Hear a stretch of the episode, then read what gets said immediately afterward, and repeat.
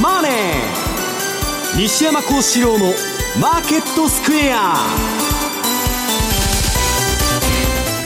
こんにちは、西山幸四郎と。こんにちは、マネースクエア比嘉博士と。こんにちは、アシスタントの脇林理香です。ここからの時間はザ・マネーフライデー、西山幸四郎のマーケットスクエアをお送りしていきます。さて、この時間の日経平均株価はにひゃくにじゅうはちえんはちじゅうななせん高い さんまんさんぜんろっぴゃくはちじゅうえんななじゅっせんと れいてんろくはちパーセント の上昇です。なんだかもう日本もブラックフライデーっていう言葉が定着してね、まあ、一色な感じがしますが、何でも商売に使うんでねなんだっけ、あのハロウィンから何から、えー、何でも定着していくんだけど、はい、まああの相場の方はサンクスギ、うん、サンクスギビングからクリスマスまでね、はい、えー、もうこれから日を追うごとに市場参加者が減っていくということで、まあ、基本的にはねもうみんな休んどるんだけど、まあ、株に関してはこの近年ですね、じゅうがつの半ばから年末まで走るっちゅうんで、まあそのどういうんですか、まあ強いと、はいね、日本はあのアメリカ休みだといつでも上げるんですね。鬼の犬間に、えー、ちょっと一相場という話でですね、まあだから基本的にはまあ季節性ということで、まあここからの相場っていうのはですね、クリスマスが済んで市場参加者が戻ってきてから、もっと言えば年明けがまあ本番ということだと思うんだけど、はい、まあ株はね、えー、持ち代稼ぎの時期ですから、うん、まああの当日のなんとかじゃないですけど、はい、まあ、上げる期待が大きいんじゃないですかね。うん、今日も日経平均年初来高値を上回る場面が、えー、場中にあったということで、しちがつみっかにつけた さんまんさんぜんななひゃくごじゅうさんえんさんじゅうさんせん、これを上回って、まあ、円安でねもう下駄履いてるから、えー、で今ね財閥系のもう上場企業の社長ってね年収におくぐらいいってるんですよ、はい、だからなんか日本もね変わったなと昔は製造業とかそんな高い人いなかったんだけど、うんうん、変わりましたねということでね、はい、ヘッドラインだけ聞くと、あ株高いんだなっていうふうにね感覚的には、まあ円安で下駄履いてますから、はい、でも意外と自分が持ってる個別株は上がってないんだよなっていう人もいるのかもしれないですよね。だから結局はもう今あのハイテクだとか エーアイ のところでね、まあ、日本もアメリカも中心にやってるということですから、うん、そして為替の方、現在ドル円がひゃくよんじゅうきゅうえんのさんまるさんいちということですが、あれ下方向に一旦行ってたのような気がしたんですけどって感じがしますが、日賀さん、まあ、今週はねあの月曜日、まあ、その前せあの先週ぐらいからずっとドルは弱いよねというような感じにはなってましたねと、でそれが、まあえー、月曜の段階でさんえん近く動いてたのかなっていうところ、えー、だからあの時、まあ、見てればアメリカのじゅうねん債の利回り上がろうが下がろうがドル円下がるみたいな感じにはなってたんで、まあ、私も一瞬おやっとは思ってたんですけど、はい、あああれかなっていうので、まあ、お客さんの方にはですね、まあ、あの早ければ別に来週にもまたあの今の流れが元に戻ってんじゃないみたいな会話はしてたんですけどね。サンクスギビングの前のポジション整理だよね、うん、だからその前に最大出来高やっとるんで、はい、あの要するにシカゴの投機筋の、ね、円のポジションが、まあ、過去のピークと、まあ、面までいっちゃって、まあ、そこですごい出来高ができてるってことはひゃくごじゅうえん以上で買った人が多くて、あ、はい、あのドル円を買って円売った人が多くて、うん、でそれぶん投げになっちゃったというだけの話だと思うんですけどね、うん、ここから年末にかけてどうなるんでしょうか。この後伺っていこうと思います。この番組 YouTube でも同時配信中です。資料もご覧いただきながらお楽しみください。動画については番組ホームページの方をご覧ください。そしてザマネーはリスナーの皆さんの投資応援していきます。この後よじまでお付き合いください。この番組はマネースクエアの提供でお送りします。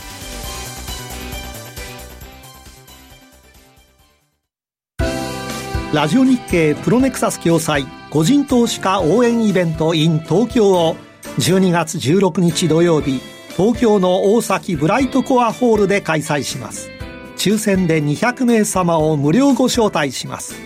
櫻井英明さん、杉村富夫さんによる株式講演会のほか、上場企業の アイアール プレゼンテーションをお送りします。お申し込み詳細はラジオ日経イベントページをご確認ください。企業トップが語る威風堂々、毎週水曜日夕方よじよんじゅっぷんからオンエア。パーソナリティの毎度相場の福の神藤本信之さんが厳選した上場企業の経営トップをゲストに迎え、事業展望や経営哲学などを伺いつつ、トップの人となりにも迫るインタビュー番組です。企業トップが語る威風堂々はラジコタイムフリーポッドキャストでも配信中。ほら聞いてやーマーケットサイン。マーケットサインのコーナーです。まずは現在の主要通貨ペア見ておきます。ドル円はひゃくよんじゅうきゅうえんにじゅうはちにじゅうきゅうあたり、ユーロ円がひゃくろくじゅうにえんのはちさんはちなな、ユーロドルが いちてんまるきゅうのまるなな、えー、まるなないちまるあたりでの推移となっています。では今週の為替市場の振り返りについて比嘉さんからお願いします。はい、まあ、どういうキーワードにしようかちょっと悩んだんですけど、はい、まあ、気がつけば見慣れた景色というようなところに今回は今週はちょっとしてみましたと、はい、で先ほども冒頭でお話しあった通りですね、週初から割と、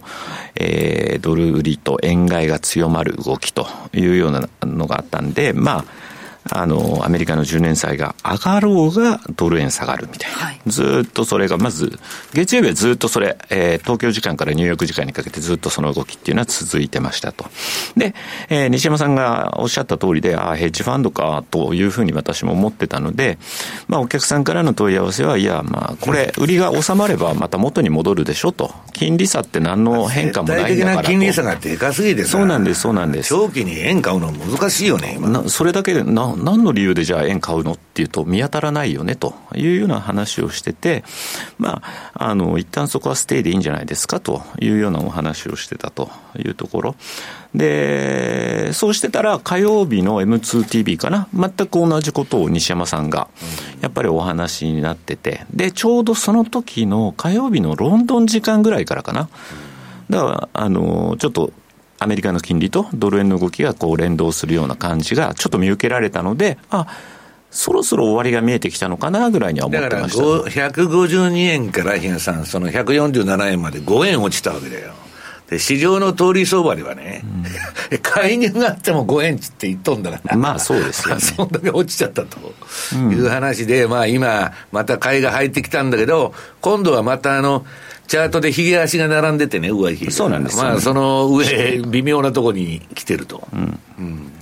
なので、まあ、アメリカドル円のいちじかん足なんかはね、まあ、これ、週初からの動きでいうと、そんなに下がってないような印象に見えるかもしれないですけど、実はその前の週からそういった動きが続いてたんでっていうところでしたが、まあ、戻りもやっぱり終わったところ、だからあのお客さんに下値目処どうやって見ればいいですかみたいに言われたんですよ。それファンドの売りが終わったらしか何とも言えないんですってだからテクニカルでも説明できないんですっていう話をしてたんですね。でドル円はね、私のシグナルも売りになったんだけど、他のクロス円は変わらないんで、うん、そうなんですよだけどね、僕は出てくれて本当にラッキーだったと思ってる。あ、本当ですか。介入で例えばごえんななえんじゅうえんとか持ってかれると一番嫌じゃん、はいはい、でもね別にここまで下がったって言ってもそんなになんかこう景色がガラッと変わったわけではないと。何もない。だからその、うん、上田さんが金利上げるかアメリカが利下げするかしない限りはあんまり景色が変わらないよね。そうなんですよね。で、まあ、アメリカのじゅうねん債、まあ、これもですねじりじりじりじり、まあ、金利低下というような動きにはなってます。だからまあそれに伴ってのドルドルインデックスもですねこういうふうにずっと下がってる、まあ、だからドル売りっていうのは非常に説明がしやすいというふうには思ってるんですけど、まあ、これ先週もお話ししたと思うんですけど、あのー、あまりにも今マーケット極端なわけですよ。これまでは利上げっていうふうに言ってて、で次の一手は利下げっていうのが今結構、あのー、ワードとしてですね、あのーまあ、情報ベンダーなんかのタイトルにも使われてるかなと、うん、なんで据え置きっていうところを取り上げてくれないんだろうなって去年今年で痛い目を債券市場の人たちをいくらでも見てたはずなのに、じゃあそれでもう次利下げ、じゃあアメリカドル売りなのっていうふうにすぐあの楽観的に捉えるのはどうなのかな。逆に言うと本当に今度利下げってなった時が怖いんですよっていうのをこれまでこの番組でもお話ししてたところなので、できるこの据え置き期間が長ければ長いほど全然また相場って今のところからそんなに大きくぶれることはないというふうに捉えてるので、だから面白いのはね、利下げ期待で株がもう金利上がらないから上げてるみたいな解説が多いんだけど、うん、あんた利下げしたら大変なことになりますねと。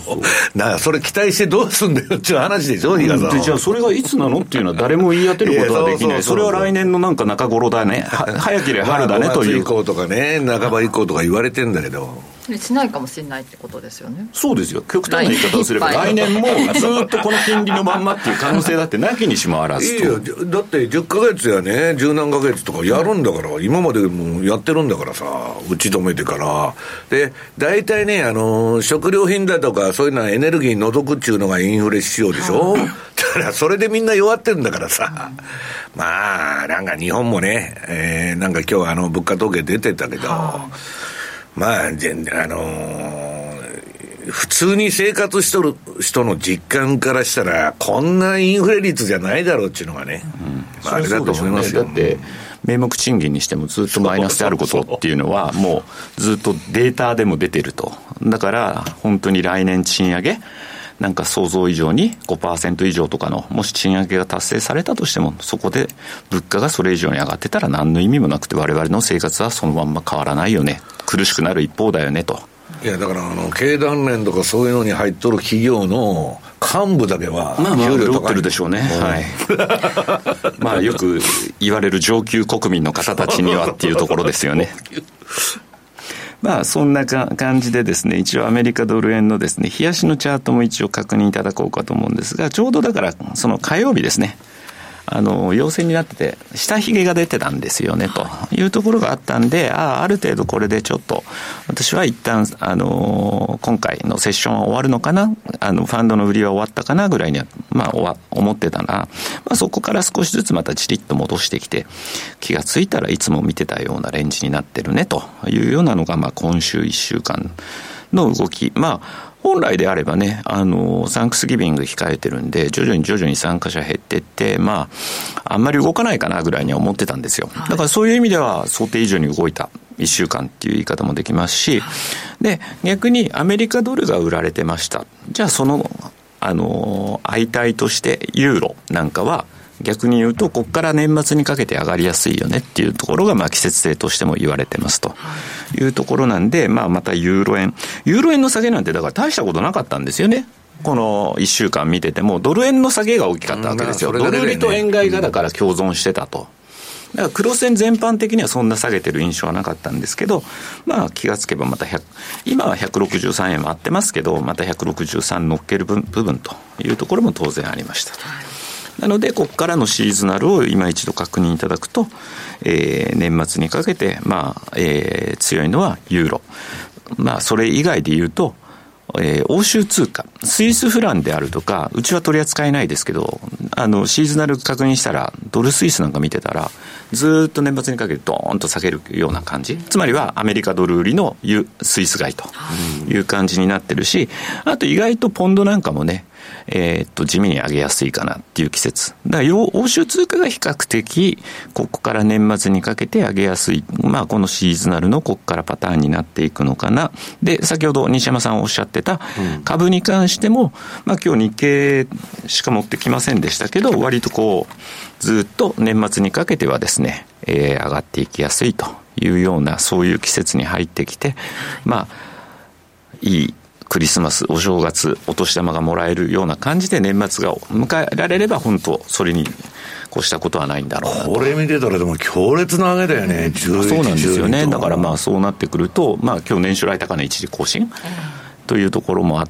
ただろうし、でもね、この間さんじゅうさんねんぶりの高値っていう、下手したらそれ年末ぐらいまでに到達してもおかしくないというような動きに な, なってもおかしくないんじゃないかなぐらい。津田さんがね、恵比寿天井の話はせんといてくれと、ネタがなくなるからとしてるじゃないですか。いやだからこれ見てたら本当にいちがつ下がってるなと思って。そうですね、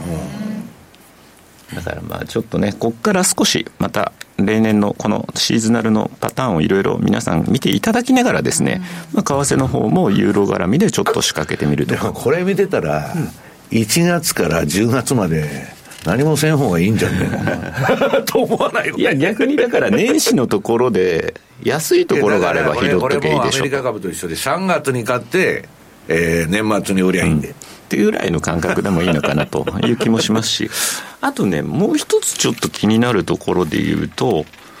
皆さんお気づきになってましたかね。日本のじゅうねん債ってここのとこずっと下げてたと、金利低下してましたよねと、はい、一時 いちパーセント 超えちゃうんじゃないのぐらいな勢いにもなってたのが、この間、えー、と火曜日だったかな、あの火曜日ラジオ、あの岸田さんの朝の番組にもちょっとコメンテートさせていただいてた時があって、その話したんですけど、どうも今マーケットの噂でですね、うん、ジーピーアイエフ 外債投資のしし、あのー、資金を円債の方にシフトしてきてんじゃねえのっていう話がずっとマーケットの間にはちょっと流れてた、噂として広がってたと。いや実際日本が売っとるからね、統計上米債を今米債のポジション、それをだからあれですよ、要するに日本しか買い手がおらんかったのに日本も売り出したの、うん、じゅうがつぐらいからだから、えー、大変だと。で円債の利回り、そこでシフトしてる資金が円債に行くことで利回り低下、そうすることで ジーピーアイエフ は日銀であるとか財務省にオン売ることできるよねみたいな、そんな話がまあまことしってどうするんだ次。十分じゃないですかそれだけでも。おたくらが無駄な鉄砲を打たなくて済んだでしょとそんな介入の資金で。援護射撃だったんですかその。いやいや、援護射撃ではなくそういうような感じで使い、まあ手段として使えるんじゃないのみたいな噂もまことしやかに流れてはいたんですけど、まああくまで噂の域なんですけど、でもなんか動きを見てると、ああまあ差もありなみたいな、ね、財務省からは喜ばれるかもわからないけどアメリカ大使館からは怒られるからさ、まあ、ジーピーアイエフ はそんなことは微妙な知ったことというようなところ自分たちはちゃんと年金のためにちゃんとそこでパフォーマンスさえ上げてくれればですね、我々に後で跳ね返ってくるところなんでというところがちょっと、まあそういうあの噂話もちょっと広がってて、あのあまりこのところ取り上げてなかったんですけど、ちょっとあの今日今日はね、比較的日本のじゅうねん債も ゼロ点七七 まで急上昇しているという言い方はできちゃうんですけど、まあ今後またこれがえ下に下がってくるというようなこともだけにしもあらずなので、まあそのあたりの動きもちょっと今後意識しておいていただけてもると面白いのかなという気がしてますと。 ゼロ点六パーセント 台ぐらいまで行きましたよね。 ゼロ点七 割ぐらいありましたよ、えー、今週、えー、自分で買ってるんだからそれ行くでしょね、 いちパーセント は、まあ、何を言ってるんですか。超えないと思いますって上田さんもねおっしゃってたら、いや超えないと思うけど自分で いちパーセント 近づいてきたら買うんだから超えないと思いますよ私も。いやでもなんかここのところの上田さんの発言聞いてると、はい、希望的観測をなんか発信してるみたいな、うん、そんな感じがしてならないんですよね。だから上げたくないんですよとにかく金利を、うん、ね、要するに現実見て対応するんじゃないんですよ。上げたくないっていうのは頭にあるわけだから比嘉さんが聞いてるとね違和感しか持たないわけですよ、うんうん、いやだからこの先本当にね大丈夫なのかなっていう、彼らに任せてっていうのは本当に思うところではあるんですけれども、うん、まあいずれにしてもですね、だからアルゼンチンみたいに中央銀行廃止したらいいんじゃないですかいやまあさもありなんですよね。さもありなんですね。いやだって何のために存在してるかわからないんだから。アメリカの エフアールビー だってね、えー、市場金利が上がったから利上げする必要ないって言ってんだからさ、市場に任せといたらいいじゃないですか。だからここからまあね、これで ゼロ点七七、まあ、このぐらいで落ち着いて年末迎えられるっていう目処が立つんであれば、本当にじゅうにがつにもしかしたらマイナス金利解除みたいなことをあの言ってる人たちもマーケットの一部にいたりするんですけど、なんかね、まあ、記事とかでもね、その物価のことを考えると大したことないんだよみたいなあのシナリオを作ろうとしてるなんて記事もね読んだりしましたけど、うん、今うまいロジック作ってて、えー、給料が上がるまでは利上げしませんって言うと思う。で給料上がらんでしょ皆さん。上がりませんよ、ね、だから永遠に低金利やってられるんですよ。まだデフリから抜けてないと、比嘉さんの給料が上がったらようやくちょっと考えるという説明をしとるわけですから。でもそんなね、今回だから岸田さんもあれですよねデフレ脱却のための減税でしたっけだって自分らの給料はだから上げとるじゃないですか、率先して、まあ、返すって言ってましたけど、まあ、返すんです返すんですいやいや返さないんですよあれで。そう考えたときに、あまだデフレっていう認識、そういう捉え方をしてるっていうことは、ああやっぱりなんかやっぱずれてるよねというところにもなるし、場合によっては今度来年って本当に政治のこと、これだけ岸田さんの支持率下がってきてますんで、場合によってはそこを意識してそのしがつでじゃあマイナス金利解除とかそういった動きになるんじゃないかっていうふうに言われてますけど、場合によって政府筋からちょっとそれ伸ばせと、選挙がその先に控えてるからとか、またそういうちゃちゃが入ってくる。岸田さんは来年なんかさんがつかしがつにアメリカ行ってね、アメリカの議会で演説するって言ってんだからやる気満々じゃないですか。いやいやちょっと危ういですけどねまあどちらにしてもね、だからそういう部分でまたそれが先延ばしになるんだったら、日本の円なんて来年もすぐに円高転換っていう話よりも、今よりもまた円安に流れる可能性ですらあるとも言えるんじゃないかなっていう気しますけどね。どうなるんでしょうか。なんかこうファンダメンタルス見てるよりも、あのシーズナル見てね、素直にこの時期は動いてた方がいいんじゃないか。ファンダメンタルズで相場張ったら今年ボロ負けですよねえっていう話もありますけれども、どうなるのかというところで、西山さんからはホリデーシーズンで流動性の収縮が始まるということですね。はい、まあ我々日本人にはあんまりあの実感しにくいんだけど、まあアメリカの消費のねよんぶんのいちがクリスマス時期に出るわけですよ。すごい時期なんですよ。でこんな時期にえ仕事してですね、え家族サービスしないとか恋人のサービスしないと破局するわけですよ。ね。でみんな休むわけ。で今まあ休むっつっても昔ほどではないっつうのは、あのアルゴリズム取引っていうかコンピュータートレードがね主力になってるんで、はい、まあそういったのはまあにじゅうよじかんやってんだけど、それにしたってちょっとポジション落とすとか、あとじゅういち、じゅうには決算絡みのこともあるんで、まあできればまああのあんまり動いてほしくないというのがね、うん、えー、休んでる人の気持ちなんだけど、まあとにかくキリスト教の国はみんな休みよるわけですよ。はい、そうするとまあ、出来高がものすごい減ってくるから、この今のね、あのー、あれもそうだと思うんですよ。さっき比嘉さんが解説してた円高の動き。これまさにこのホリデーシーズンのサンクスギビング前に、休暇前にポジションを落としたいっていうだけの話でね。まあ、あの、動いてると。で、そこら辺の話はにページ。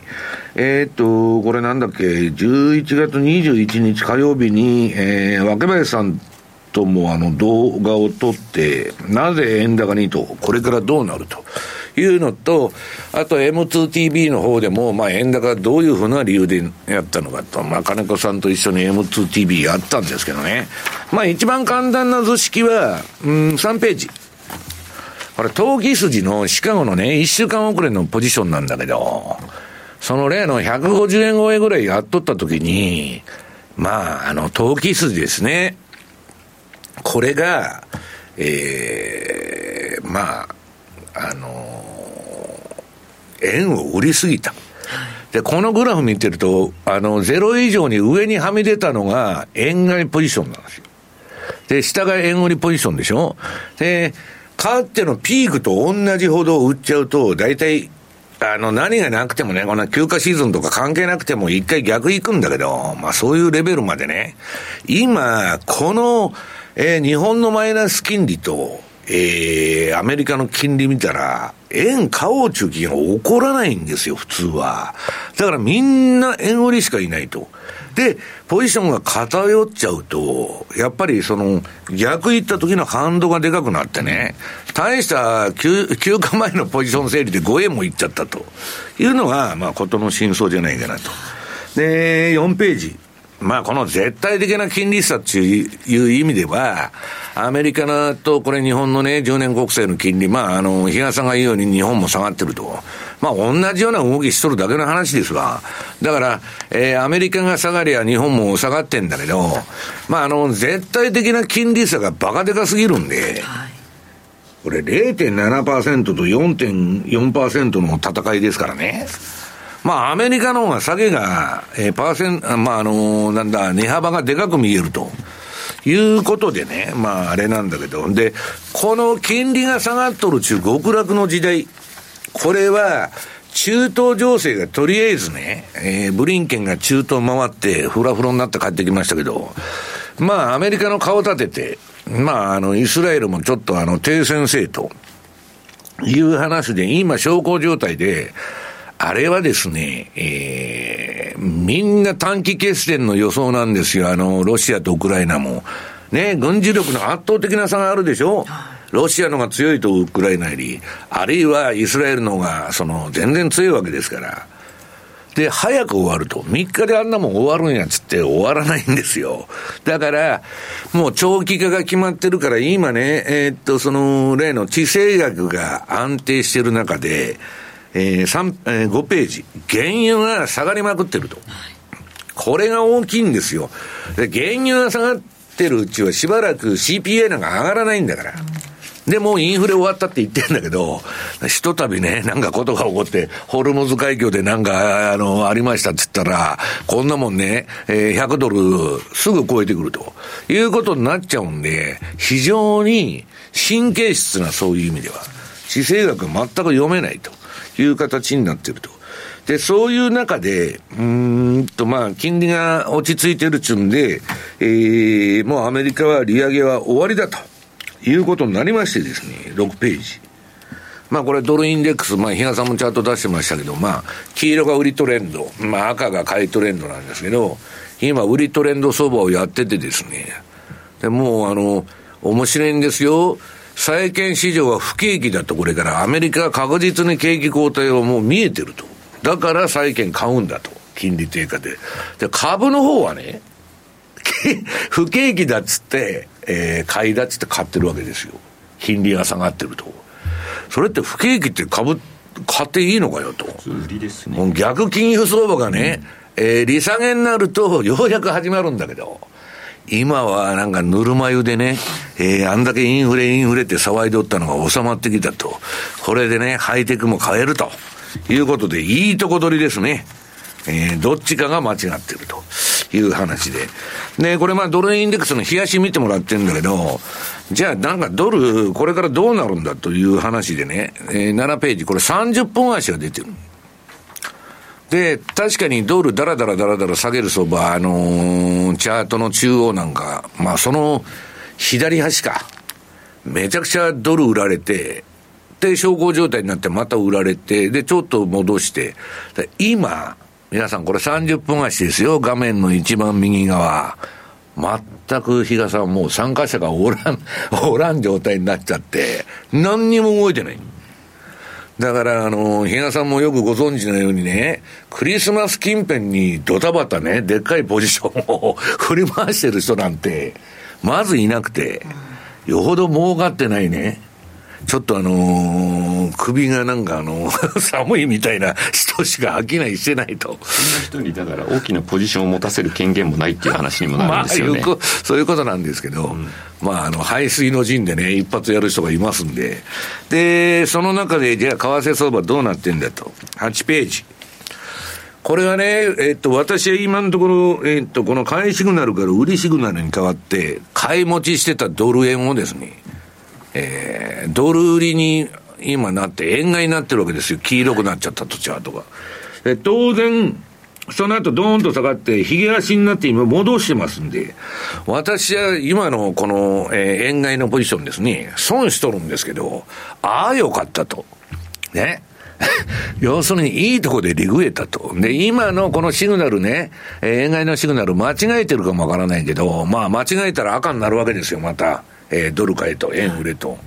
だから壊滅的な損はしないだろうと。こっからね、いきなりいちにちの日足でね、ごえん円安になりましたと、ドル高になりましたと、そんなことないから、まあここまでの赤い部分はしっかり取れたってことですよね。そうそうそうそう、よかったと。変な買いに食らってじゅうえんぐらいねいちにち落ちて、そこでシグナルが出てくれると平均が吹っ飛んじゃうじゃねえかということで、まあ私はね、これから上がっても下がってもなんどっちでもいいという体制に入ってると。で日嘉さんが言われるように、えー、きゅうページのユーロ、あ違うわ、これはユーロドルだ、まだユーロドルはドル高相場継続中でしょ、これんあユーロ高相場。そうですよ。だからその前に長いダラダラとしたこの黄色のユーロ売りトレンドがあって、はい、今、えー、ユーロ買いになってるところで、まあ言われるように季節性でね、年末はユーロ高いとドル安いということを、まあみんなが知ってるんで、まあそういうこともあってね、まあしっかりしてると。で、ユーロ円。まあこれは下げたんですけど、えー、じゅうページですね。ほぼノイズだろうと。うん、いうようなあれで、まああんまり状況変わってないなと。まあだからドル円のちょっと相場の故障でですね、クロス円もちょっと落ちたんだけど、まあ何も変わってないというのが今の、えー、状況ですね。で、ポンドドル。ポンドまたなんかインフレだとか言い出してて、最近イギリス。ね、ピーエムアイ とか見てうんぬんで、まあよくわからん国ですけど、えー、これももう強いと。だから今ドル安相場なんですよ。だけど絶対的な金利差で一人だけねマイナス金利やってるから、一人あの世界で円安は変わらないと。だから、えー、ドル安円安円安相場というのがまだ続いてましてですね、次のポンド円。これもなんだかんだ言ってしっかりしててですね、まあ、比嘉さん的に言うといつもの光景と。まあ、何にも変化がないということで、対局の円安は動かないんだけど、じゃあこれからどうなるんやという話でじゅうさんページ、これまあいつも持ってきてんだけど、植田さんは金融緩和はやめませんと。ね、えー、来年の春闘を見るまでは、あんな金利上げることなんか全く考えてねえと言い張ってるわけだから、ね、で岸田さんもアメリカ行く前にね、あの金利なんか上げてられるかとアメリカに怒られるじゃねえかという話で、まあ何も動かんだろうと。ところがまあ オービー がうるさくてですね、えー、じゅうよんページですね。これまあみずほ証券の門馬さんですか、日銀の元、えー 理, えー、理事の、えー、来年の春闘の後のしがつにマイナス金利イールドカーブコントロールオーバーシュート型コミットメントな、なんなオーバーシュート型コミットメントって何のことやと、人に分かるように説明してくれやということを一般人が言われるんですけど、まあそれを全部解除せえともね言っとるわけで、いや本当はもっと早くやれって言ってるんですよ。だけどじゃあ、えー、そういうシナリオがそのいいんだっつって言ってんだけど、あのそれでもね、じゃあ実際にやるのかどうかっつったら、上田さんの話聞いてる限りハードルが高いと。いやいや給料上がりませんから春闘でで、そのトリプル解除が実現する可能性は五分五分だという話で、何にも変わらんやないかという話になっちゃうわけね。ただ、まあ、こんな不健全な生活、あの、政策をね、えー、金融の常識の拉致外にあるようなトルコでも利上げしてるのに。い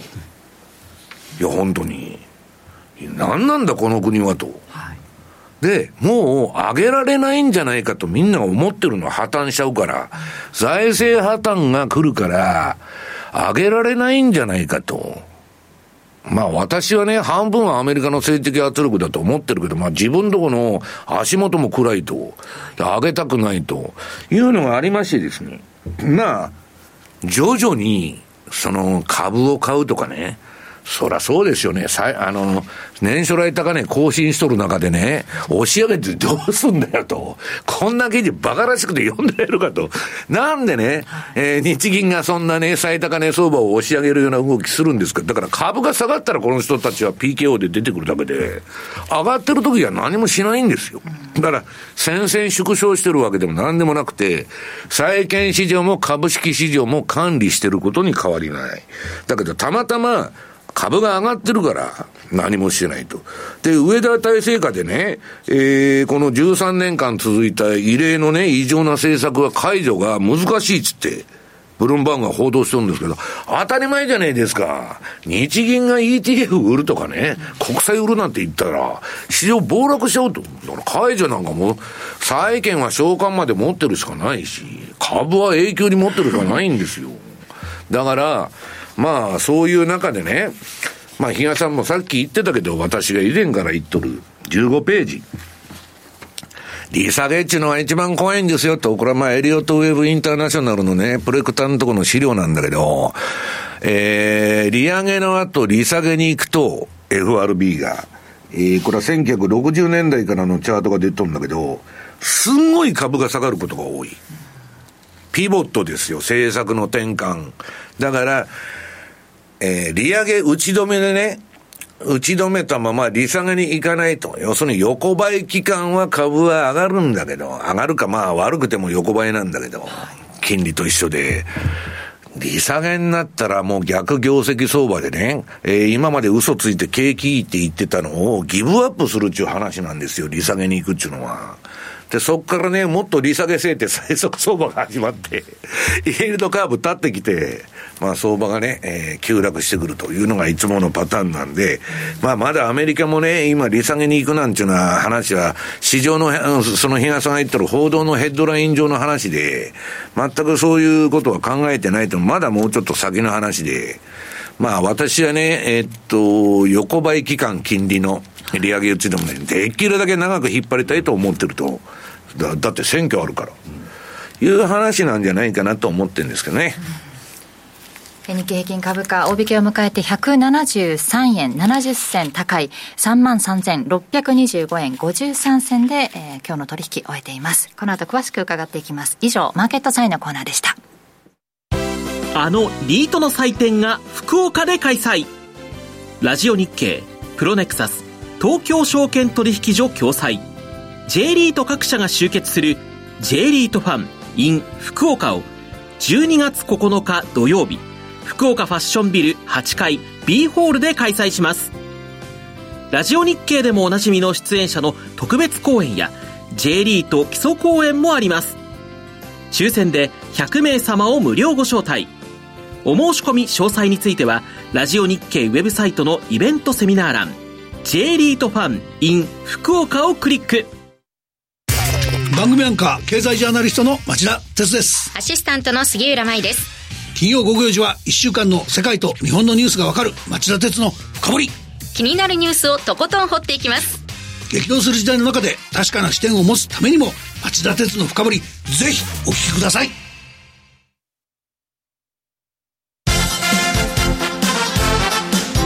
トゥデイズマーケットのコーナーです。今日一日の株式市場の動きについて、ここからはラジオ日経鎌田新一記者とともに伝えていきます。鎌田さん、よろしくお願いします。よろしくお願いします。よろしくお願いします。今日は大引けは日経平均株価はひゃくななじゅうさんえんななじゅっせん高、さんまんさんぜんろっぴゃくにじゅうごえんごじゅうさんせんと、大引けにかけてちょっとにひゃくえん高になる場面もあったり頑張ったんですけれども、年初来高値更新ではおえずと。はい。うん、あの今年の高値、はい、というとさんじゅうさんねんぶり高値に自動的になっちゃうんですけど、えー、あのね、はつかにつけた取引時間中の高値がはっぴゃくごじゅうさんえんですからね。そうですね。それで、えー、終値の高値、これややこしいんですよ。終値高値とか取引時間中とかだと、はい、あの株価は終値で見るべきだっていう人もいますからねそうするとあの終値の高値っていうのがしちがつみっか、これ抜けてないんですよね、はい、ななひゃくごじゅうさんえん、えー、それで両方とも今日場合によっては抜けるかなというような、そんな雰囲気全場にはあったんですけどね、はい、やっぱり押し戻されて、はい、やや上げ幅が縮小するという展開になりましたね。ただですね、結構銘柄選択とか企業物色の流れっていうのがですね、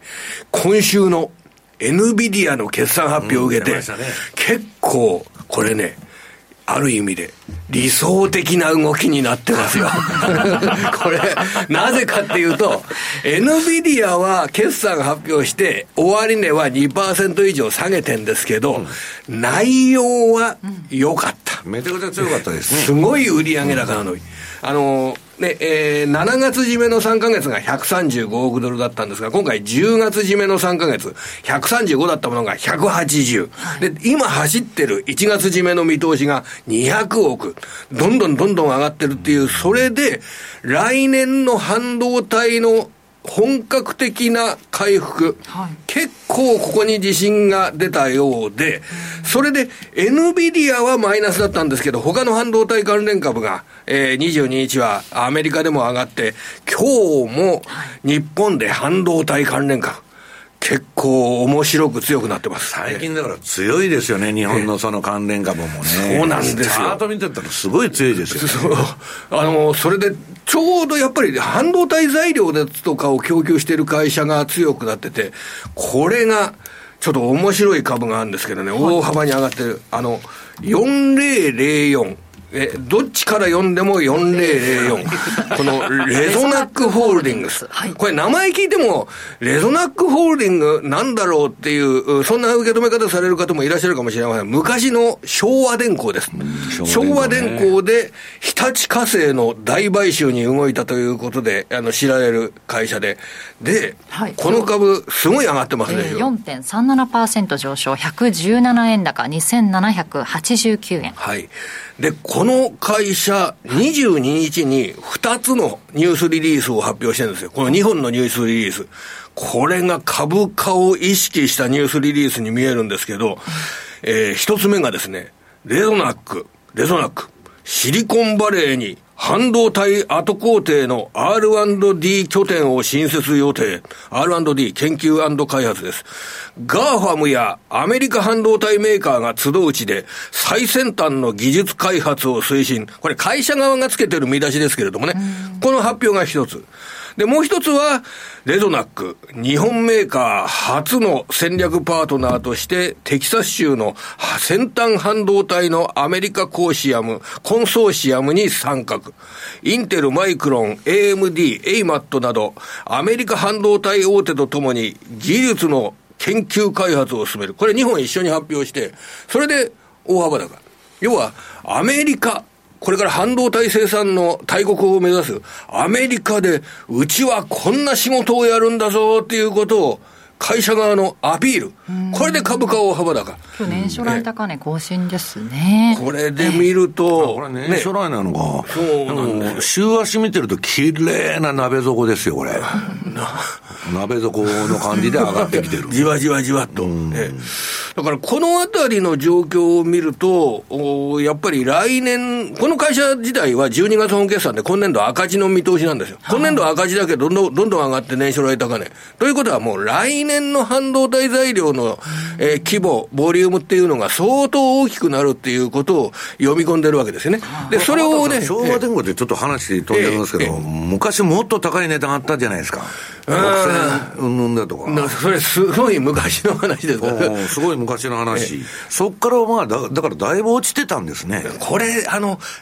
化学メーカーの中ですと、うん、あの体質の弱い会社、住友化学、三菱化成、まあ、今は三菱あのケミカルですけれどもね、あるいはあの三井化学ですとかと比べると一段ちょっとあの収益体質の悪い会社として捉えられてたんですね。それが今回あの近年は日立化成の大買収に動いて勝負に出たっていうことで知られる株なんですけど、それで時価総額がどんどん今上がってるということ、ね、最近私もねそこら辺の会社の製造業の人と会うんだけど、ええ、みんな景気いいみたいじゃないですか。来年良くなるっていうことになってるわけでしょうかねこれね。やっぱり半あの生成、要は エヌビディア の今回の決算で、まあ、株価自体は上がらなかったんですけど、もう来年以降の生成 エーアイ 市場の拡大ですとかっていったものに対して今どんどん受注が来ていて、でガーファムなどの、まあ、あのああのアマゾンとグーグルとマイクロソフトなどに加えて他のこのデータセンターの、えー、クラウドサービスを提供する会社などもどんどんその、えー、生成 エーアイ のデータセンターを、あのー、拡大させてるっていうような部分が結構これ前向きに受け止められましたよね。もうだからね、世界中もうそこ中心に全部の産業が動いてるから エーアイ の、えーまあ、それやってる限りはあんま不景気にならんってことなんですよね。そうですね、うん、それでここにおそらくは従来型の、えー、パソコンだとかスマホ市場が底打ちして、えー、いくっていうような構図に照らし合わせると、やっぱり今の段階だと結構前向きになってるようですね。来年の、あのー、半導体市況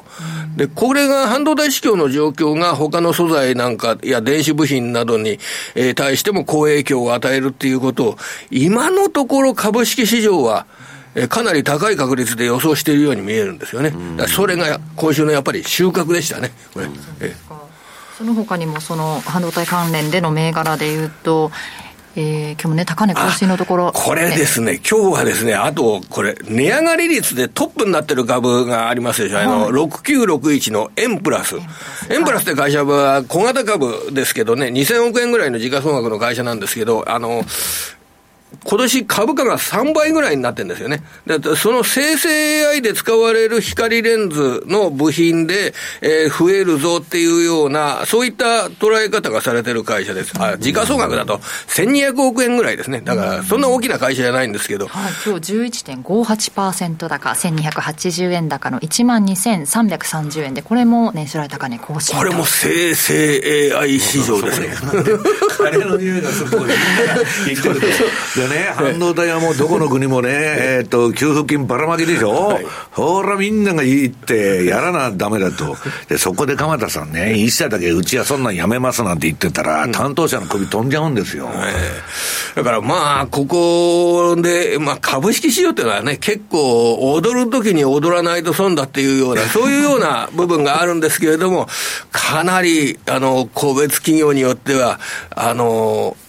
投資家が前向き、前のめりになってるっていう部分はちょっとそう感じられますよね。あの個別企業の動き見るとちょっとき、ねね、だからいいのかなっていう感じがしますね。白物言わないでね、まあ、エヌビディア とかね、まあ、日本の方は分かりませんけど、いい銘柄を買っておくべきだと、うん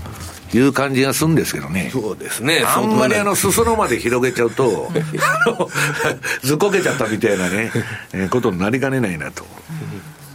そんな状況で、これは収穫だったと思います。今までだとね、エヌビディア がこけると他の株もね、冷蔵売りを浴びるっていう感じだったんですけど、はい、エヌビディア こけても売り上げが増えるんだったら、え他の会社は買ってもいいと。まあ結局ね、今受注が追いつかないんで、要するにあの、中国がダメでも、他からいくらでも仕事来るってことでしょ、エヌビディア は。そうですね、あの、うん、全部これ売り上げの増加っていうのは全て、あの、データセンターの拡大で説明がつくわけです。はいですよね、その生成 エーアイ の シーイーオー を開発をするためのデータセンター、こちらの拡大で全て今のところ説明がつくんですけれども、それが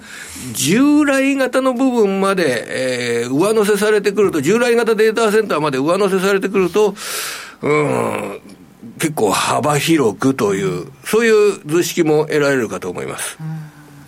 なんかこう下を探っていくような材料っていうのも見当たらないのかなという感じもしますが、ね、比嘉さんが言うようにシーズナルにないですよ。あのこれは、はい、あの一回株価が止まって下げれば、えー、すぐに、うん、また悪い材料、えー、そうそう悪い材料を探しに行きますからあのもうこれは当然あの、ね、やっぱりじゅう、じゅうにがつきについてはアメリカの、ね、経済の状況ですとかっていったものは関心が高いところですから、うん、だから来週になってくるとあのだからねえ若林さんね、ね、アイティー の世界がずーっと成長していくんですよ。その話だけ聞いてると アイティー 株が永遠に上がってるかと。だけどドットコムバブルでね、ナスダックがごせんからにせんまで急落したっていうのは急上昇して、いまだにずーっと アイティー 革命とかそういう流れが続いてるんですよ。そうですね、今の今まででも。でも株が下がっちゃうと。それはね、鎌田さんなんでかって言ったら買われすぎたというだけの話ですよね。現実の世界だと市場が拡大していくというのは、これはもう可能性は高いんでしょうけれども、うん、株価っていうのは何年も何年も先の話を、で、えらい早い時間で織り込んでいくっていう面がありますからね。で、実際の生成 エーアイ の市場は来年も拡大しているのに、株価はなぜかどんどん下げてるとか、そういう時期が来年の半ばですとかにやってきてもおかしくはないですよね。だから急激に上がってったら急激に下げる。だからじりじりじりじり上がっていくやつが一番強いわけで、急激に上がったもんはね、急激に下がっちゃうと。で、急、うん、日本経済のあの、失われたさんじゅうねんみたいに、自利品やるとまたこれも長い。長い時間かかっちゃう。だから、急落したものは急騰するんだけど、まあ、それをなんか抑えようとするから余計に時間で値幅の調整に鎌田さんになっちゃうということだよね。はいはい、まあ、月並みな結論かもしれませんが、だから株は難しい。まあ、その通りでございます。大きな結論ねえ、まあ、ちょっとお休みモードというお話もありましたけれども、来週にかけてではどのあたり見てみましょうか。来週はもうやっぱりね、あのアメリカで、えー、じゅういちがつのにじゅうさん、にじゅうよん、失礼、アメリカだとですね、にじゅうさん、にじゅうよん、にじゅうご、にじゅうろく、にじゅうなな、このいつかかんが、はい、あの感謝祭からあブラックマンデーまでのいつかかん、うんいつかかんの売上高、ね、このこのいつかかん感謝祭からブラックマンデーじゃないや、あのサイバーマンデーでびっくりしたいやブラックマンデー起こるのかな、暴落を予想暴落を予想してたわけじゃないんだから、サイバーマンデーサイバーマンデーです、ね、いつも感謝祭は本当に予言して本当に怒ったりしてね感謝祭はずっと木曜日なんですよ。そうですね。で感謝祭が木曜日で今あの金曜日に入って、はい、土曜日曜が休みで月曜日がサイバーマンデー、このいつかかんがあの売上高がどのぐらいになるかなっていうのがアメリカの消費を見る上では話題になりますから、これ必ずですね、うん、あのアメリカであの月曜日の途中ぐらいになると売上のペースが去年と比べてこのぐらいになるとか、うん、そういう話題が出てきますから、えーまあ、おそらく今の段階だとですね、あの業界団体、あの小売業の業界団体は さんパーセント から よんパーセント ぐらい伸びるって言ってるんですけど、まあ、それがあの現実のものになって、えー、なるかどうか、もうそれでアメリカの経済問題があるのかないかとか、これ来週のテーマですね、えー、それ見てから考えましょう。またそのあたりのアメリカの、えー、消費、そう、それは大体日本時間のもう火曜日には、まあ、読め、読めるような段階になってきますから、うん、その他はじゃあいやこれはもちろんですね、あのじゅういちがつのついたち、失礼じゅうにがつのついたちが、はい、あの金曜日やってきますから、まあ、これ日本の時間で引けた後ですけれどもね、えー、アイエスエム のじゅういちがつの経済統計、まあ、こちら、まあ、それの前哨戦として今日の夜は、えー、アメリカの ピーエムアイ ですね、はい、あの エスアンドピー グローバルの発表するじゅういちがつの ピーエムアイ が明らかになるというようなことで、やっぱりその数字は抑えておきたいところですね。あるいは為替の相場でいうとですね、あのいつも週末に、うん、あのね、えー、円の売りポジションがこのぐらいになったと、円の売りポジションがこんなに拡大したぞっていうようなことでいっしゅうかんまえにそれがあの為替相場の、えー、円買い戻しの材料になったっていうふうに言われてますから、うん、まあ、今週の火曜日段階のデータが、まあ、今, 今日発表されますけれどもね、あの先物業界から、はい、これで実際か今週の火曜日があの円の、えー、天井っていうんですかね、今週の天井をつけたところなんですね。それでそこの時に実際に本当にあの円の売りポジションが縮小しているのかどうかとか、そういうのはデータで、えー、確認するっていうことはあのマーケットの材料にはなるんでしょうね。どの程度減ってるかですよね。そうですね。まあだけどあのもう円売り自体がずっと続いてるわけだから、えー、まああの休み前に鎌田さんちょっと売ったっていう話じゃじゃないんですかね。それでね、すぐまたは戻ってきてますからね、ドルなんか。そのあたりアメリカの消費景気、はい、そして為替の需給など動向を 見, 見極めたいなというお話でした。ここまで鎌田記者でした、はいはい、ありがとうございました。ありがとうございました。ではマーケット簡単に振り返っておきます。日経平均株価続伸して終えています。ひゃくななじゅうさんえんななじゅっせん高い さんまんさんぜんろっぴゃくにじゅうごえんごじゅうさんせん、高いところではじゅういちじに さんまんさんぜんはっぴゃくじゅうななえんはちじゅうろくせんと年初来高値を上回って推移する場面もありました。安いところは さんまんさんぜんろっぴゃくにじゅうにえんごじゅうななせん、これがじゅうよじごじゅっぷんにつけた値です。トピックスは じゅうにてんななご ポイントのプラス にせんさんびゃくきゅうじゅうてんきゅうよん ポイント。えー、そして東証グロース市場にひゃくごじゅう指数が さんてんはちきゅう ポイントのプラス ななひゃくじゅうろくてんきゅうきゅう ポイントで小幅に反発して終えています。そしてプライム市場の商いです。売買高はじゅうにおくにせんひゃくきゅうじゅうごまんかぶ、売買代金はさんちょうにせんごひゃくじゅうろくおくごせんななひゃくまんえん、値上がり銘柄数は全体の ろくじゅうさんてんななパーセント、 せんごじゅうななめいがら、値下がり銘柄数が全体の さんじゅうにてんろくパーセント でごひゃくよんじゅういちめいがら、変わらずがろくじゅういちめいがらとなっています。そして商品指標も見ておきます。直近の国内の金先物 いちグラムきゅうせんごひゃくろくじゅうにえんななえんやす れいてんれいななパーセント の下落、直近の東京原油先物はいちキロリットルあたりななまんさんぜんごひゃくじゅうえん、はっぴゃくにじゅうえんやすで いちてんいちぜろパーセント の下落となっています。ではここからは今週のアメリカ市場について西山さんからです。はい。えー、っとまああのー、ファンドのですね、えっと成績が、えー、くがつ末までの。まあいろんなところでね、フォーム じゅうさんエフ で出てるんで、まあバフェットから何から私もレポートとか書いてるんですけど、はい、まあ今日の米国株で取り上げたいのはですね、えっと、スタンレー・ドラッケン・ミラーですね。ドラッケンミラー自体はもう運用の世界から一歩引いてて、えっと、これがね、今回のあの、なんだ、フォーム じゅうさんエフ って当局に届け出た現物株だけのポジションですよ。だから、先物で何やってるとか、そんなことは全然わからないわけです。で、私はね、このドラッケンミラーっていうのはすごい人だと思ってて、あんまりね、すごいと思う人いないんだけど、あのー、どの人もね、人間で運用してて山あり谷ありで儲かったり損したりそういうことを繰り返すんですけど、この人はね、ほぼやられないで、何が違うのかよくわからないんだけど、まあソロスファンドにいた時にね、全部この人が稼いどったと、株の運用、まあソロスが一番稼いだ時の株のファンドマネージャーで、まあ実はあのイングランド銀行対ジョージ・ソロスのね、えー、ポンドをめぐるまあ指定戦というか、あれもドラッケンミラーの発案なんですね。だからこれ、この人の言うことはあんまり聞き捨てならんとは思ってんだけど、えー、何やっとるかっつったらですね、もう エーアイ 買っとるだけ、基本的に エーアイ なんですよ。で、まあ私も今週の他の番組でね、そのハイテクの専門家の人が、えー、アメリカは不景気になる、なるだろうと、それは景気後退で、だけど エーアイ のとこは関係ねえといや私は関係あると思ってるんだけどあのー、企業なんてなもんはですね、ちょっと足元がく暗くなるといくら計画しててもやめちゃうとかあるんだけど、ただまあドラッケンミラー エヌビディア 主力でやっぱり一番いい銘柄買ってるね。でまあハイテクに投資してると。でそのまあ、えー、トップじゅう銘柄が右側に出てる、まあ エヌビディア ヘッドにね、まあいろんなものを買ってんだけど、まあ基本的にはそこしか成長するとこはもうないってことなんですよ、アメリカ企業は。でそのじゅうはちページ、まあそうは言いながら エヌビディア の株をね、えー、っとななまんごせん株売却したとこの前、うん、なんだもうあのー、弱気になったのかって言ったらそういうことじゃなくて、ポートフォリオ上のバランスを取っとるだけでね、まああのうーんとこれでもごじゅうおくぐらい、これファミリーオフィスですから、あのドラッケンミラーの個人の運用なんですよこれ。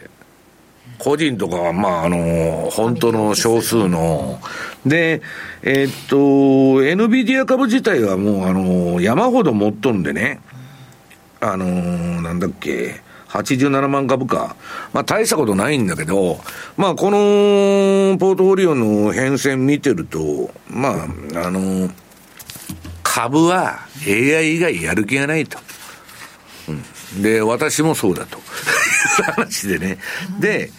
でドラッケンミラーちょっとね、私もまああのこの番組では取り上げてきたし、えー、っとじゅうきゅうページ。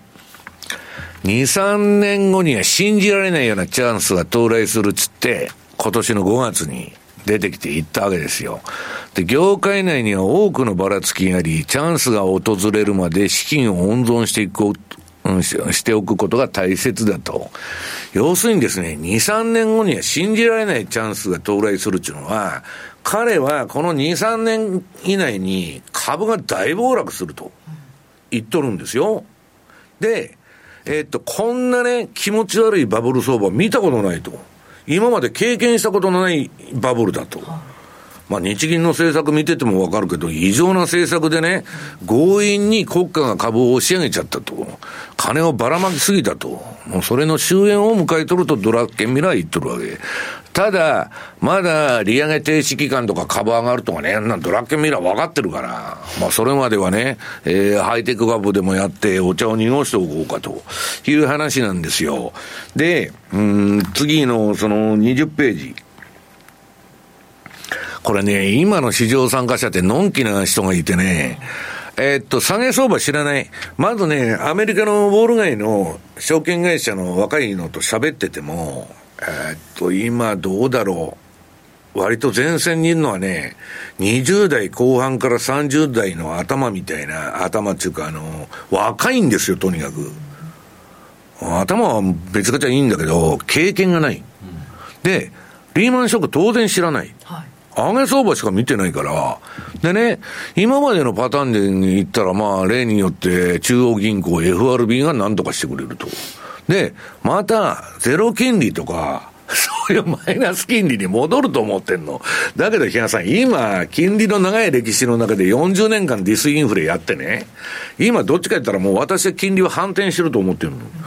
いや、そんなゼロに戻りまへんでと、不景気になってもスタグフレーションになっちゃうんじゃねえのと、不景気の物価高でこれだけ地政学とかね、サプライチェーンだとか米中対立だとかむちゃくちゃになってんだから、そんな金利が下がりやすい構造にはなってませんよと。だけど今までそういう成功体験を積み上げてきた アイティー の会社だとか勝ち組ですよ。たまたまうまくいっただけなんだけど、はっきり言ってその成功体験が絶対抜けられないから、また元に戻るんだと、不景気になったらすぐゼロ金利だということで、自社株買いからね エムアンドエー とかはもうやりまくっとるわけですよ。だけどそんなうまいことね世の中は行くのかということで、今度はまあはっきり言っちゃうと、私は行かないと思ってる。で、救済もしてくれないかもわかりませんよ。もうだってリーマンショックで救済してるじゃん、民間の損引き受けて。その損、日嘉さんどこに飛ばすんですか、今度中央銀行が最後ラストリゾートの中央銀行が抱えてる損ね、えー、日嘉さんとか若林さんに、えー、放り投げますと、そんなことできないですから、もうそこで終わったんですよ。だからリーマンの時に民間のね膨大な損を肩代わりしたと、中央銀行が。そこで金融資本主義は終わっとるんですよ。それに気づいてない人がほとんどだということでですね、そうなると必然的にですよ、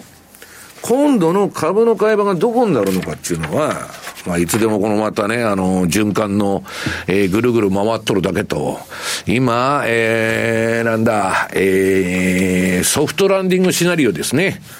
えー、インフレになっちゃったと、上のインフレ率が高いから、えー、一時的だって言ってたんだけど、利上げせなしょうがないと慌ててね、えー、去年利上げしましたと、まあ、今年もね、えー、やっとるんですけど、で今度は、えー、原油も下がってきて、なんやかんやでもうインフレ終わりやと。でゴルディロック相場だと、ソフトランディングだっていつでも言っとる、いやさドットコムバブルの前もリーマンショックの前もいつでもソフトランディングシナリオなんですけど、誰もハードランディングシナリオなんか言ってない。今ハードランディングどころかノーランディングだと、国家管理してるんだから危機なんか起こりようないという人が多いんですよ。で私はね、相場にそんなことがないと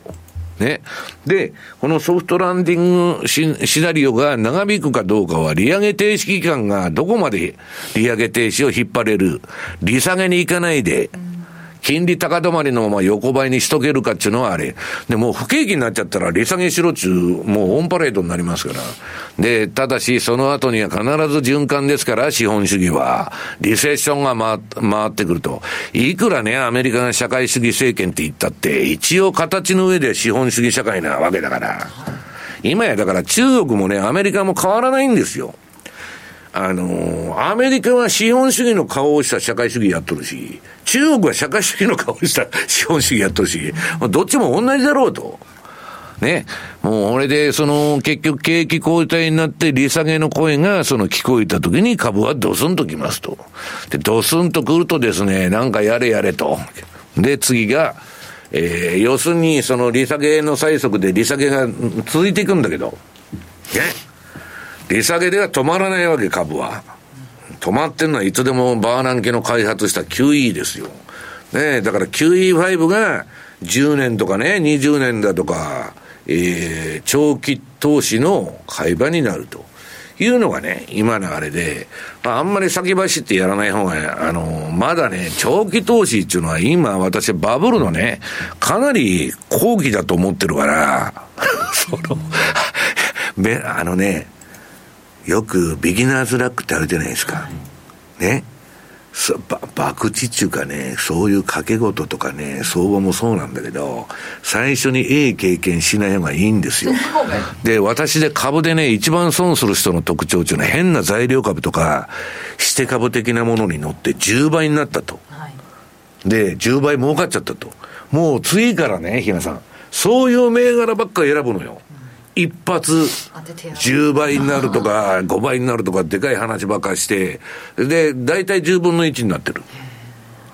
だから相場っていうのはね、負けから始めて勉強を積んでね、なんで儲からないんだっていう理由を考えてからやる方がいいんで、運だけでやってる人は結局は最後は失うと。事業もそうですよ。たまたまうまくいったってそれね、未来永劫、あのたまたまうまくいっただけなのだから、えー、たまたまとかまぐれをね、実力と勘違いしちゃうのが人間なんですよ。だから、えー、くれぐれもですね、あんまりあのー、国が旗振ってね、うん、エヌティーティー 株買いましょうとか、えー、資産倍増だとかね、えー、なんだわけのわからないこと言ってるときは、私はブームに乗るから大損するんだと、相場は。新ニーサ年初に始まると、ね、その年末にかけてはいいとするとビギナーズラックになりそうな感じもしますけどね。もし新ニーサ年初に始められるって方がいらっしゃったりすると、あのあれですよ、そのシーズナルで言うとね、ねえ、また下林さん、私がいつでも言ってるじゃない、はい、真面目に働いてくださいと、余裕資金で投資をやってくださいと。そうそうでね、当然社交心とかこう一発儲けたいという気持ちで、えー、やる人がほとんどで、私の周りにもね、俺は家族も何もいないんだと、で、えー、会社でも出世しないと、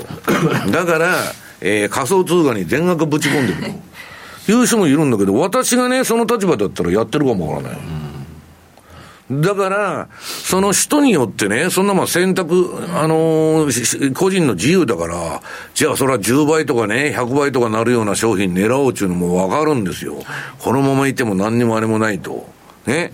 だけど私はね、基本的にはえー、っとそのよく勘違いしたのに、相場っていうのはゲームだと。ゲームっていうのはお金がなくなったらゲームオーバーとね、チップがつけたらそんで終わりなんですよ。それなくならないようにしないとダメでしょうということでですね、まあとにかく一発の世界に行ってね、でニーサなんでそんなもんね、国が国あの旗振ってね、若林さんにやれって言うんですか。なんでなんであの欧米のように投資をもっと広く広めていこうと。いや違いますよ、アメリカの市場を支えてくれっていうだけの話ですよ。だから相場なんてその人に言われてやるもんじゃないし、集団でやるものじゃない。で相場の世界ってね、日嘉さん、集団が勝つってことはほぼないんで、うん、少数者の世界なんですよ。だからあの勝つのは、だから私はね、ブームだとかね、若林さん、後で振り返ったらなんであんなもんに熱狂してたんだろうと。急激に盛り上がった恋愛っていうのはすぐ冷めるんですよ。それと一緒でね、えー、あんまりね、えー、世の中がみんながね、華やいでわーわーわーわー言っとるときに追随しない方がいいというのがね、私のこれまでさんじゅうねんちょうどね、もうあの痛い目に遭ってきた、えー、歴史でございますということですね。はい、ということでここまでトゥデイズマーケットでした。四国の皆さん、じゅうにがつふつか土曜日に高松市で無料投資セミナージャパンツアーを開催します。パーソルホールディングス、エルウェイホールディングス、メディロム、日々野、ニューアートホールディングスが アイアール プレゼン。そして桜井英明さんが株式相場を展望し、注目銘柄を解説します。お申し込み方法はラジオ日経ウェブサイトから。抽選ではちじゅうめい様をご招待。締め切りはじゅういちがつにじゅうよっか必着です。ポッドキャストで配信中の番組、高井博明と横川楓のお金の話。資産運用には関心があるけど何から始めていいかわからない、そんな投資の初心者に向けた金融教育番組です。楽しくお金の知識が身につく話をお届けします。ポッドキャストで毎月だいに、だいよん木曜日朝ろくじに配信中。ぜひ聞いてください。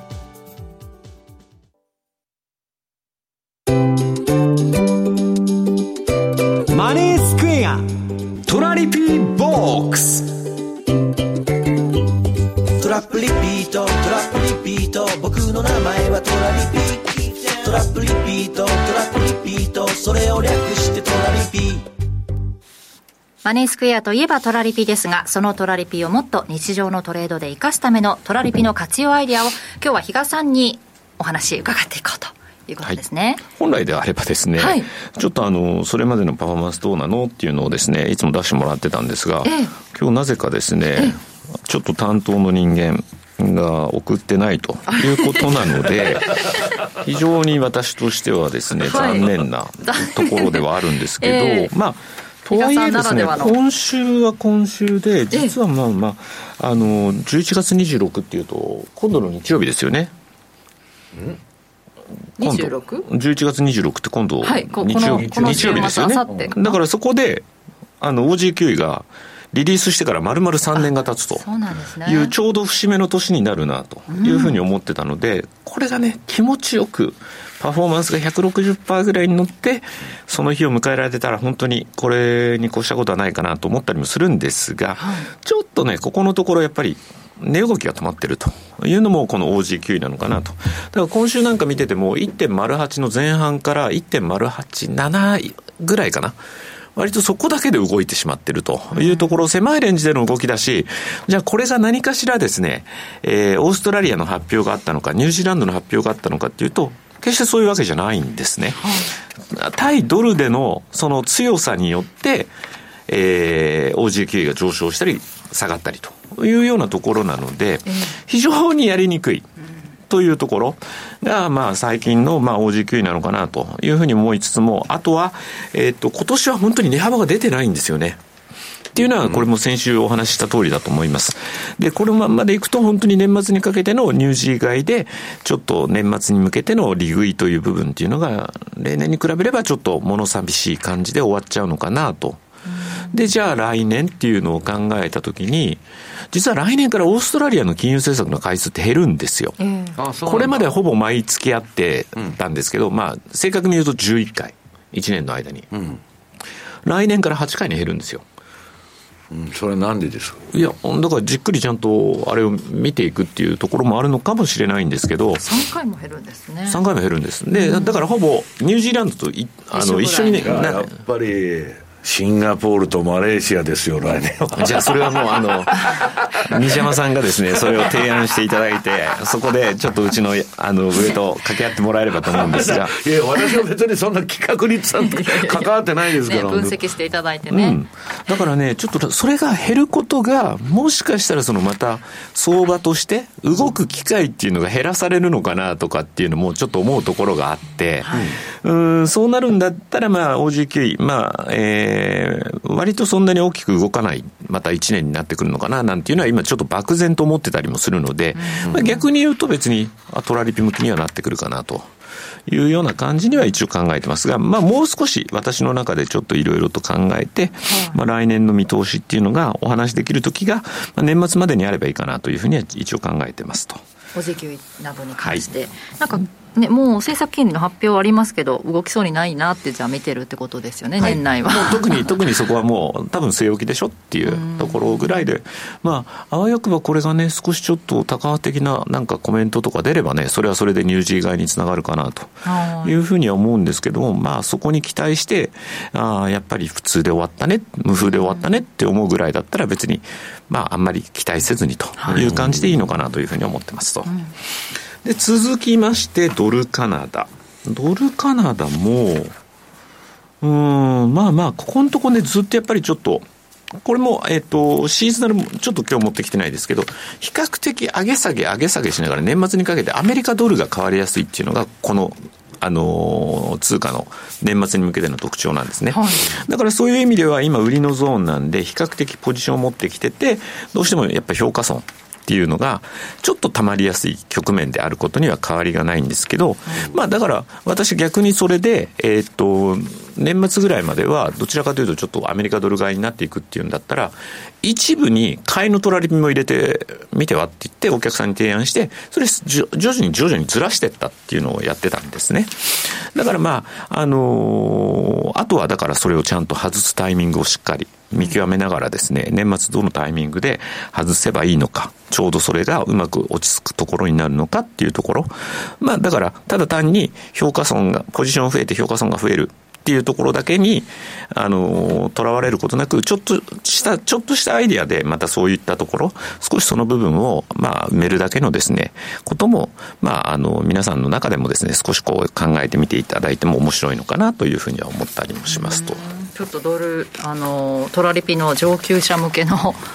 方法戦略ってことですかね。じわりじわり調整しながら。でも意外とね、割と、うん、そう今回途中でなんとなくあれこれだったらっていうふうにちょっとふって浮かんだ時があったんですよね。だからそれでまあそういうのもありかなっていうのは今週思うところがありましたと。で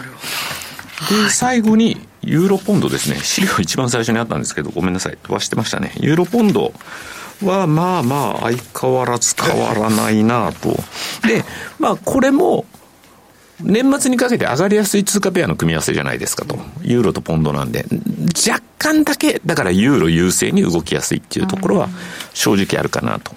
いうふうに思ってて、だからまあそう考えると本当にね来年このままハーフ&ハーフっていうのでもいいのかなというふうにも思いながらも、何かやっぱちょっとこれまあじゃなければあの高尾が出しているマルチレンジ戦略のコア集中型を少しレンジ広げるぐらいでもいいのかななんていうのもちょっと思ったりして、どうしてもコア集中型ってレンジ抜けちゃうとその抜けてる期間がずっと長いっていうところの部分があったので、まあそう考えるとえっとちょうどだからこれがにねん経つのかな、マルチレンジ戦略コア集中型がリリースしてからにねんぐらいですよねというところなので、はい、うーんまあそうできれば、まあ、パフォーマンスを優先するのがいいのか、えー、安定的にスワップだけを取っていくのを良しとするのかというところ、うん、それはそれぞれ、うん、そこはもうちょっとあの個々人の判断にお任せしたいかなというふうには思うところなんですが、はい、まあ個人的にはこれ以外の戦略っていうのもやっぱり何かお伝えできればかなっていうのは正直ちょっとやっぱり ね, ねあのお客さんの方から私のお客さんから言われるのも本当動かないねっていうしみじみ言われちゃうのでまあそういう中にあってはちょっとこれに変わるものっていうのもやっぱり考えていかないといけない。まあこのまんまでいいですよ、まだレンジを抜けてないからいいじゃないっていうんじゃなくて、ちょっとそういう、まあ、あの考えるタイミングにも差し掛かっているような気がするので、なるほど、まあ、これからの、ね、そのあたりセミナーなんかでも比嘉さんの方からねお伝えできるかなっていうことですよね。そうですね、そのあたりはちょっと逆にその世界戦略に本当に格上げできればいいんですけど、まあそこの部分っていうのはまあそのあの時のパフォーマンスを見ながらちょっとお伝えできていくんじゃないかなというふうに思ってますんで、そこはちょっと期待をしていただければというふうに思ってます。シンガポールドルになるのか、まあ、それはないですかね。それは冗談ではなくて言ってるんですからはい、ということでここまで比嘉さんにお話伺いました。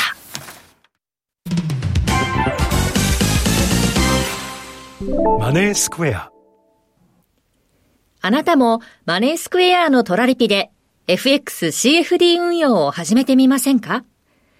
特許取得の自動注文トラリピなら、発注の手間や時間に悩まされることのない快適な運用をサポートしてくれます。さらに投資情報も充実。投資家の皆様のお役に立つ最新情報を毎営業日配信しております。ザ・マネーでおなじみの西山孝四郎さんをはじめ、有名講師陣による当社限定の特別レポートも多数ご用意。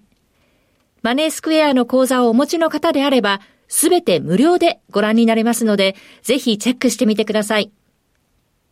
今なら新規講座開設キャンペーンも開催中です。講座開設はもちろん無料。お申し込みはおよそごふんで完了いたします。気になった方は、今すぐトラリピで検索してみてください。その他にも、マネースクエアのホームページやツイッターなどの公式 エスエヌエス では、運用に役立つ様々な情報をお届けしていますので、ぜひチェックしてみてください。マネースクエアではこれからも、ザ・マネー、西山孝四郎のマーケットスクエアを通して、投資家の皆様を応援いたします。株式会社マネースクエア、金融商品取引業、関東財務局長、金賞番号第にせんななひゃくきゅうじゅうなな号。当社の取扱い商品は投資元本以上の損失が生じる恐れがあります。契約締結前交付書面をよくご理解された上でお取引ください。スタートしました。じゅうさん頭、これからスタンド前に出てきますが、やはりサイレンス鈴鹿。スタートしてすぐに先頭に立って逃げていくあの馬。決して前を走らせず、己の走りでレースを支配するあの姿に憧れる。他人の顔色を見て愛想笑いをする毎日。自信が持てないために前に出ようとしない自分を謙虚という言葉で慰めている。そんな自分とは違うあの馬は、人の目を気にするな、自分の思うがままに走るんだ、そう訴えかけているようだ。そうだ、自分の姿で走るんだ、遠慮なく全力で。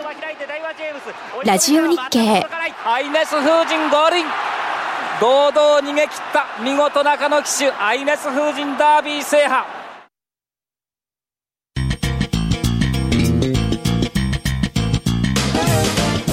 西山孝四郎のマーケットスクエア。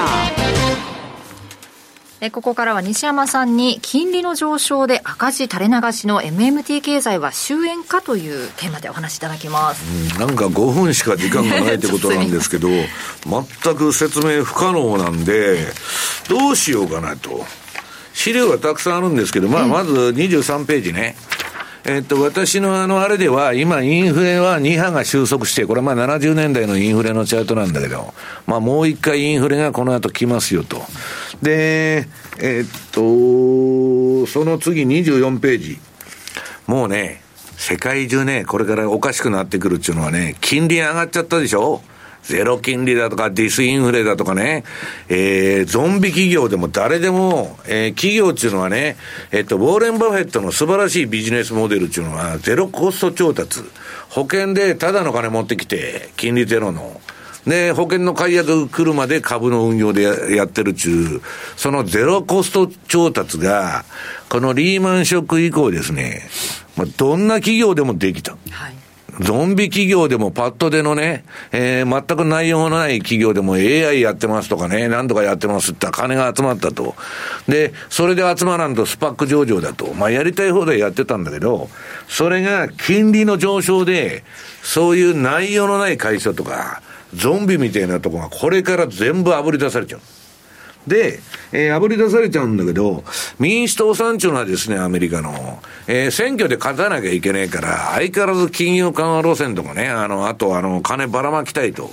いうことは変わらないんですよ。だからそこでバブルが延命する可能性はあるんだけど、こんなね、野放図な、えー、金融政策、まあ、比嘉さんが言うように日銀もおかしい、エフアールビー もおかしいと、常軌を逸したね、えー、世界になっちゃったんで、で、そういうことは過去、歴史的にやってるんです。にじゅうごページに、えー、ドイツのヒトラーを生んだハイパーインフレ。ね、ワイマル共和国でどうのこうの平和だとか言っとって、いつの間にかね、変なあれになっちゃったと。これは、あらゆる帝国の終わりっていうのは財政破綻とインフレなんですよ。ね、ローマ帝国からずーっと歴史はそうなってる。で、今ね、セミナーとか行くとお客さんが来て、日本大丈夫ですかと。何されるかわからないと、今の日本政府のあれ見てたら。ね、まあ増税はされるだろうと、将来。今ばらまけ倒したのの回収に行くでしょうと。で、えー、政府はね、えー、国の借金が ジーディーピー の にひゃくごじゅっパーセント 近いから、えー、こういう政策やってんのかとか、みんな不安に思ってるわけですよ。何されるのかわかんないと。で、インフレヘッジで何したらいいですかと。いや、とりあえず為替でね、えー、円売りしといたらいいんじゃないですかと。いや、そんなもん今度は、そんなことだけでは不安だと。だから私は分散だって言ってるんだけど、まあ、あの、株もね、えー、資料のにじゅうななページ。私は資産運用の究極の目的っていうのは、インフレヘッジだと、現金が紙くずになってたら、私はさっき若林さんに真面目に働けと、コツコツと働いて、給料積み上げろって言ってんだけど、ね、インフレ政策やられて、えー、国の借金帳消しにするために若林さんの、えー、円の価値まで落とされたらたまらんちゅうので、結局為替だとかね、あとゴールド買うとか、まあ、いろんな手段があるんだけど、株もインフレヘッジだって私は言ってるわけですよ。ところがね、私の友人の前田正孝さんが言っとるのは、インフレヘッジ運用に答えはないと、うん、それはね、確かにハイパーインフレに見舞われた国、例えばベネズエラは消費者物価指数がにじゅうろくちょうにせんきゅうひゃくごおくばいになったと。どんなハイパーインフレだとなって、株価はにじゅうよんちょうきゅうせんはっぴゃくさんじゅうばいにとどまったと。まあインフレには負けとると。で、アルゼンチンは物価が じゅういってんきゅうに 倍になって、株価指数はよんじゅうにばいになったと。これはまあいいですよね。で、難しいのがね、ギリシャ危機の時は、えー、インフレヘッジ全然ギリシャの株ならなかったと。最初株が暴落しちゃってから、えー、なんだ、えー、金利が上がるというのが来て、だから国によってケースバイケースなんですよ。あの、せんきゅうひゃくにじゅうきゅうねんの恐慌のね、影響も日本とアメリカとドイツじゃもう全然違うんですよ。上がってるもんも、不動産上がってる国があると思ったら下がってる国もあるし、だから、究極は分散投資しかないんですよ。いろんなものに、えー、資産を配分しておくと。で、今思ってんのはね、今若い人たちがニーサだイデコだっつって出てきてにじゅうはちページ、えー、株はやってたらね、とにかく持ってたら、えー、儲かるんだと。下げ相場知らないから、はい、で米株やってたら何でも儲かると。で円安だからね、円安の分で下駄履いちゃって、でもう誰がやっても米株なんかリーマンショック以降誰がやっても儲かるから、まあ、パッと出のね、うん、人ばっかわわわわ私は天才みたいな人が出て、出てきてね、自信満々にやっとんだけど、はい、いやそれってあなた長期にそのビジネスモデルとか運用システムでいけますかと。ほったらかしなんですよ、早い話が。何もせんでもいいと。だけど私はそんなことはねそんなことが可能ならば、若林さん、誰も世の中働きませんから、皆さん冷静になりましょうということでね、あんまり、あの、うーん、まあ、あの、今の相場にね、積極的に行くよりも、私はね、もう失っていい金だけ投入してくれと、バブル相場には。いうスタンスなんですよね。だからインフレヘッジっていうのは答えがないけど、少なくとも実物資産は持っといた方がいいのかなという気がしていますけどね。はい。ありがとうございます。ここまで エフエックス マーケットスクエアでした。はい、私ラジオ日経の番組を聞き逃しました。ラジオ日経公式マスコットのラニーです。